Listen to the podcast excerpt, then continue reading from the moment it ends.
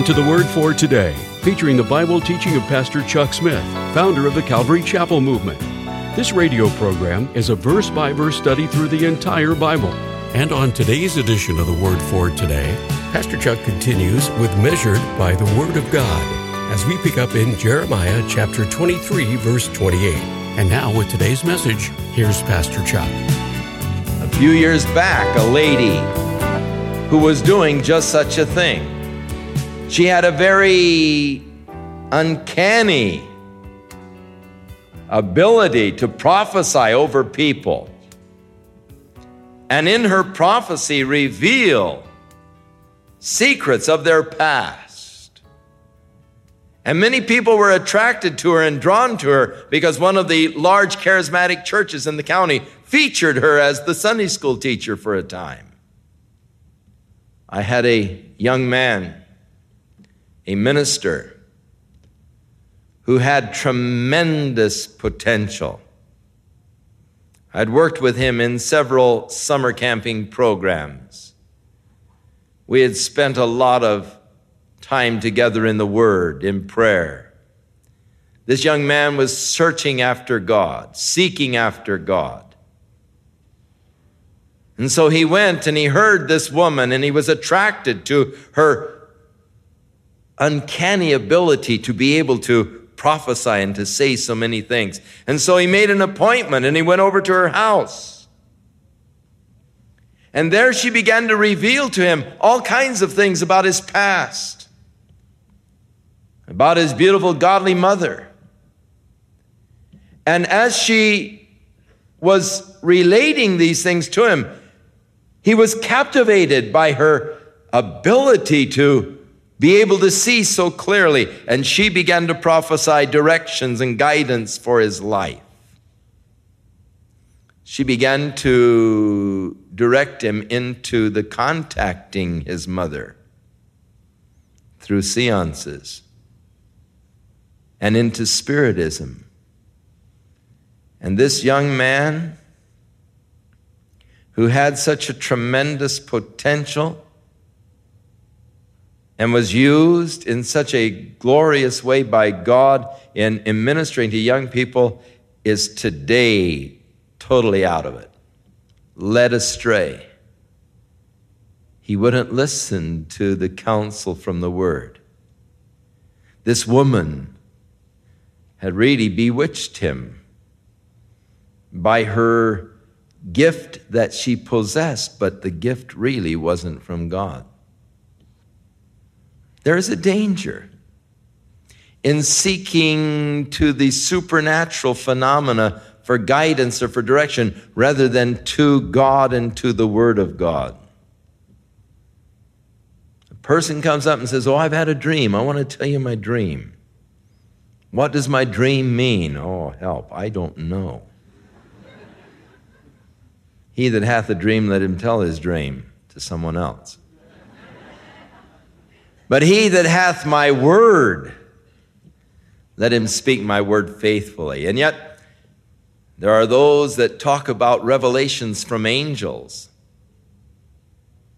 Angels that visit them and sit on their beds and direct them.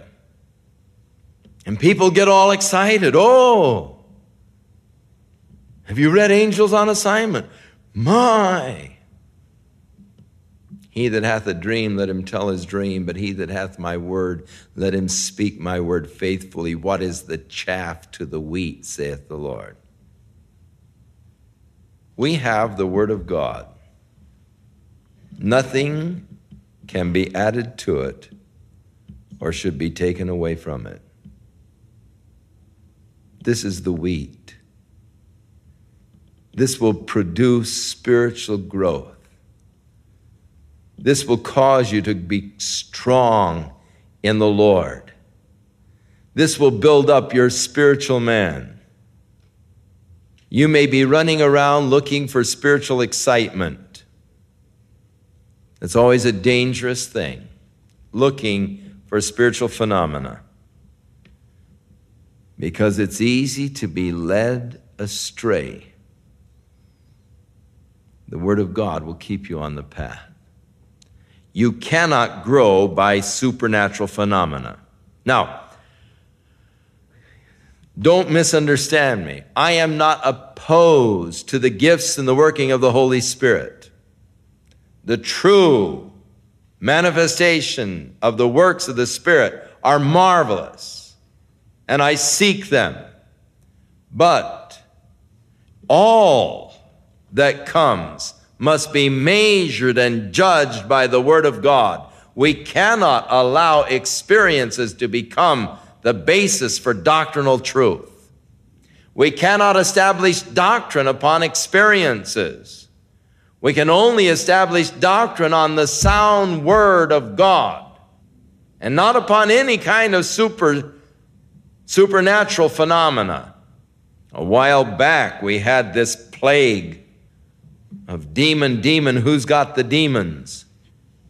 And the groups were gathering together all over the United States to deliver one another from the burps or the lethargies or gluttonous demons.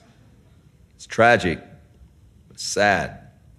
People guiding each other by experiences and not by the Word of God. But I read some of the books. And this one pastor who was heavy into this deliverance ministry was teaching the doctrine of demonology. And in the book, in the doctrine of demonology that he was teaching, he was teaching that we have the power to bind the demons and cast them into hell, into the pit. And that we should always bind the demons and cast them into the pit. Now, how did he know we had that power? Because when he was exorcising a demon, the demon told him, Don't cast me into the pit. And he said, Oh, do I have that power? And the demon said, Yes. You have that power to cast me in the pit. Please don't do it. So you have a doctrine that is based upon the word of a demon. Now, if Satan is a liar and the father of all lies, surely the demons are liars too. How can you base a doctrine upon what is said by a demon whose basic character is that of lying? But you see how easily you can be swayed to look to something else for the truth? What is the chaff to the wheat, saith the Lord? Is not my word like a fire, saith the Lord? It's like a hammer that breaks the rock in pieces. Therefore, behold, I am against the prophets, saith the Lord, that steal my words, every one from his neighbor. Behold, I am against the prophets, saith the Lord, that use their tongues and say, He saith. Behold, I'm against them that prophesy false dreams, saith the Lord, and to tell them and cause my people to err by the lies and by their lightness, and yet I sent them not, nor commanded them. Therefore they shall not profit this people at all, saith the Lord. And when this people, or the prophet, or the priest shall ask thee, saying, What is the burden of the Lord? Thou shalt say unto them, What burden? I will even forsake you, saith the Lord. And as for the prophet and the priest and the people that shall say, the burden of the Lord, I will even punish that man in his house.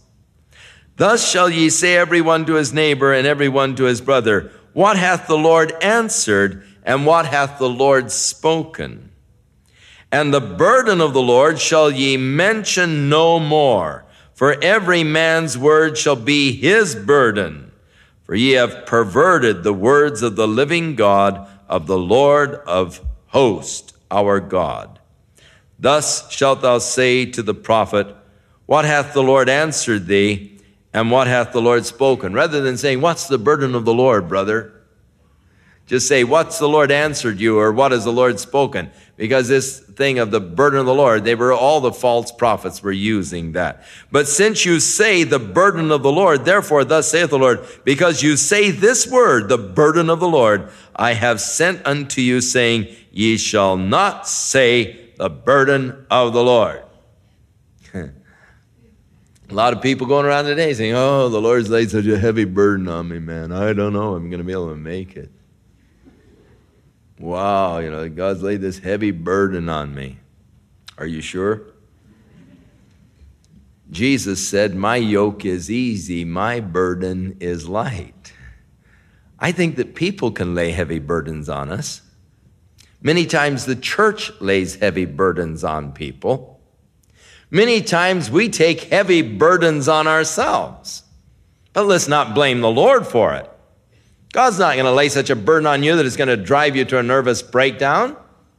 God's not going to lay such a burden on you that you can't really function with your family because you're so upset and so nervous and so uptight over this pressure that is on you. But if I don't do it, you know, they're going to be calling me and, oh, you know, I don't know what I'm going to do. This burden, oh, the burden of the Lord, the burden of the Lord. No, no, no, it's not the burden of the Lord.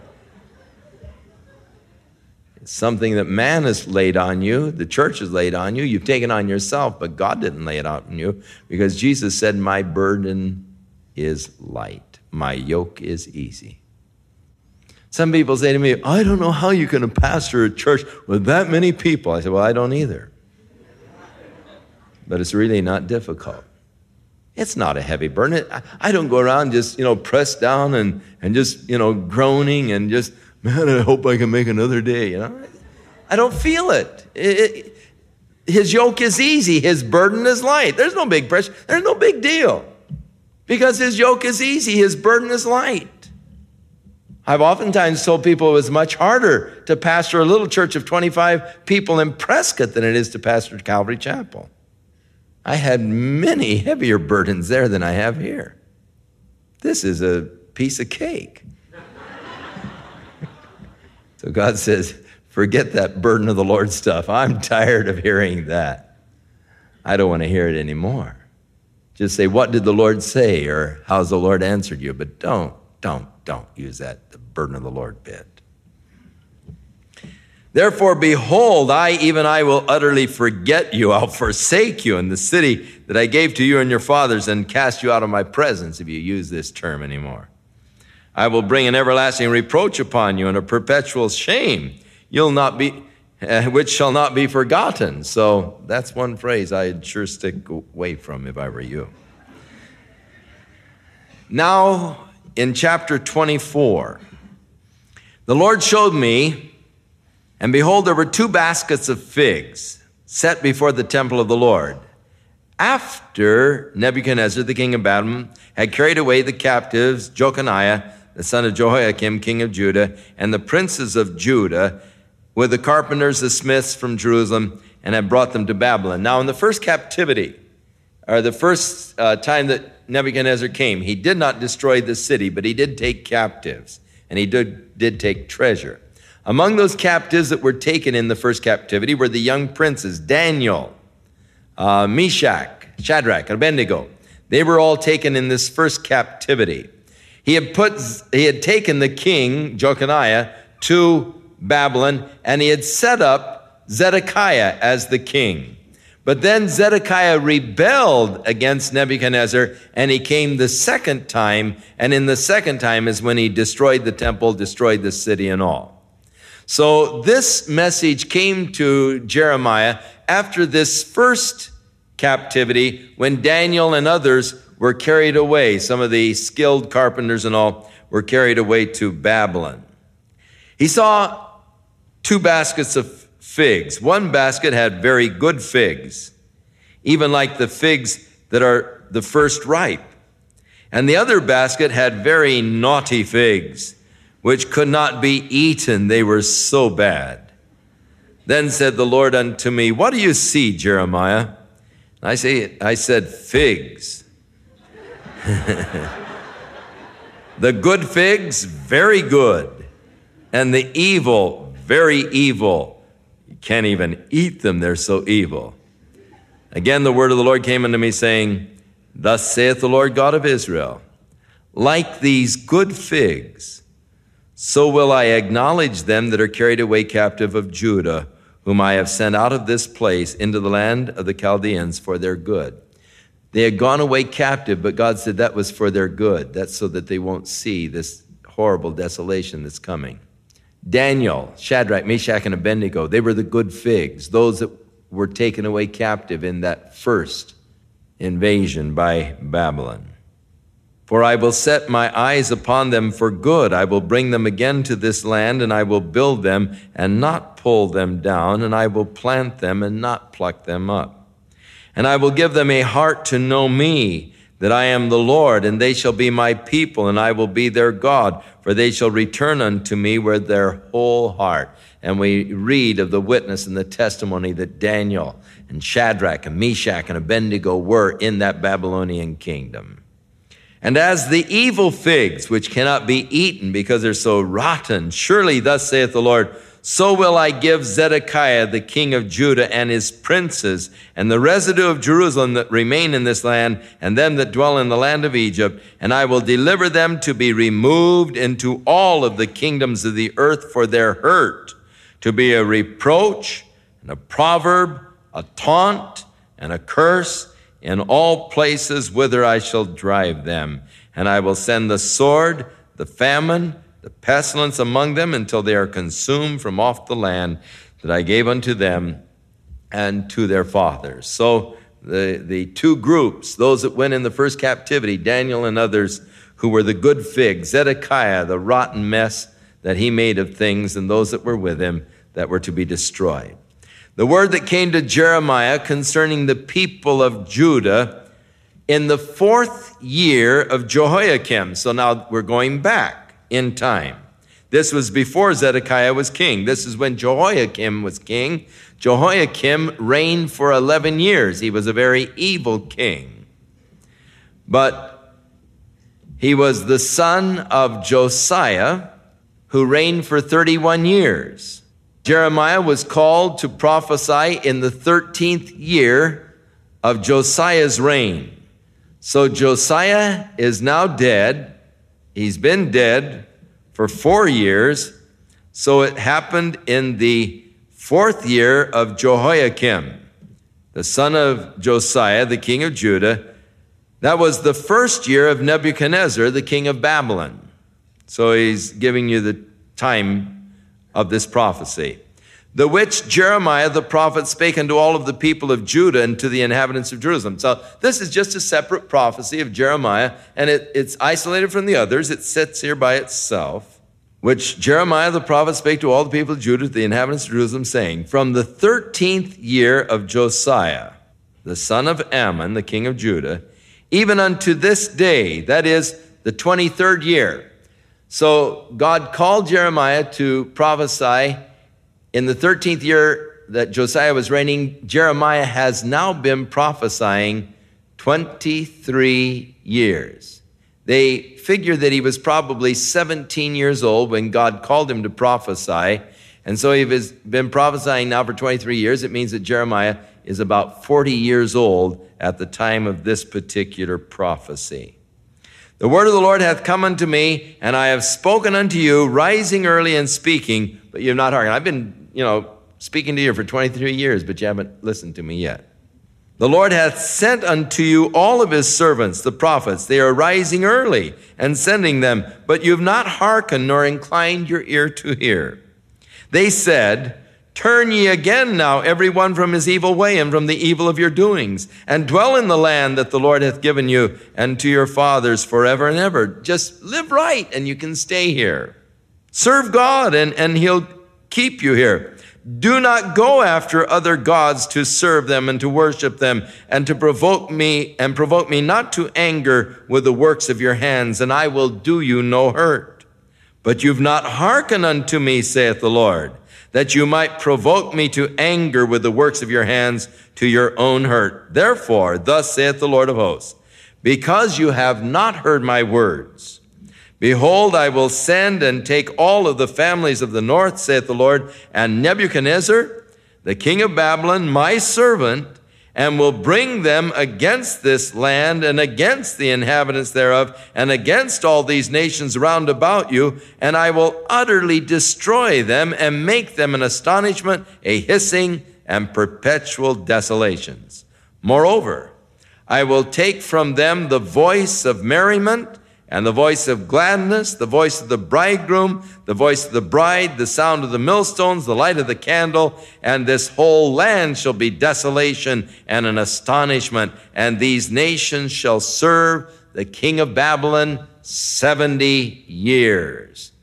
And so here Jeremiah is predicting that the Babylonian captivity will last for 70 years. Now you read in the book of Daniel, chapter 9, that Daniel said, And after the reading of the prophets, I realized that the 70 years of captivity were about over. I sought to inquire of the Lord. So Daniel, no doubt, had these prophecies of Jeremiah. He had been reading them, and he understood by the writings of Jeremiah that their period of captivity in Babylon would be 70 years. Here, Jeremiah declares that in this particular prophecy, Daniel had this prophecy and, and guided his affairs by the word of God.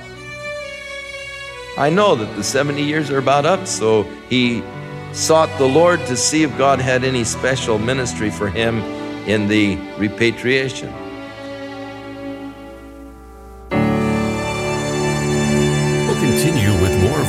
By verse Bible study in the book of Jeremiah in our next broadcast as Pastor Chuck continues to teach through the Bible, and we do hope you'll make plans to join us. But right now, if you'd like to order a copy of today's message, simply order Jeremiah 23 through 25 when visiting thewordfortoday.org.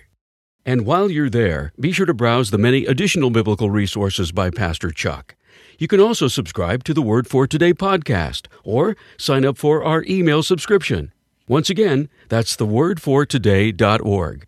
For those of you wishing to call, our toll free number is 1 800 272 WORD, and our office hours are Monday through Friday, 8 a.m. to 5 p.m. Pacific Time. Again, that's 1 800 272 9673. If you prefer to write, our mailing address is The Word for Today, P.O. Box 8000, Costa Mesa, California 92628. And now, on behalf of the Word for Today, we'd like to thank all of you who share in supporting this ministry with your prayers and financial support. And be sure to join us again next time as Pastor Chuck continues his verse by verse study through the Bible. That's right here on the next edition of The Word for Today. And now, once again, here's Pastor Chuck.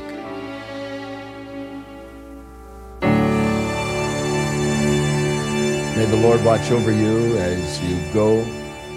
His hand be upon your life for good.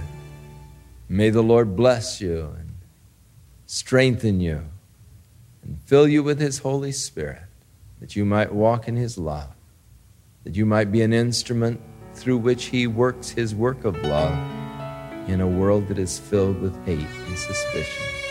May your life be as a light shining in a dark place, bringing hope to those who sit in darkness.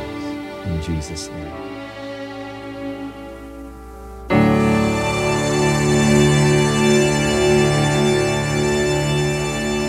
This program has been sponsored by Calvary Chapel of Costa Mesa, California. Lord, I believe in you. I'll always believe in you. It is by faith that you've been walking into one level of spiritual maturity to another. Faith is the key to a successful Christian life. And that is why the Word of God tells us without faith, it's impossible to please God. It was faith that led Abraham into the land of promise. It was faith that led the children of Israel through the Red Sea. It was faith that enabled Peter to step out of the boat and to walk on water. The question is, what might faith do in you? To order a copy of Pastor Chuck's book, Faith, or to preview a chapter for free online, visit thewordfortoday.org or call 800 272 9673.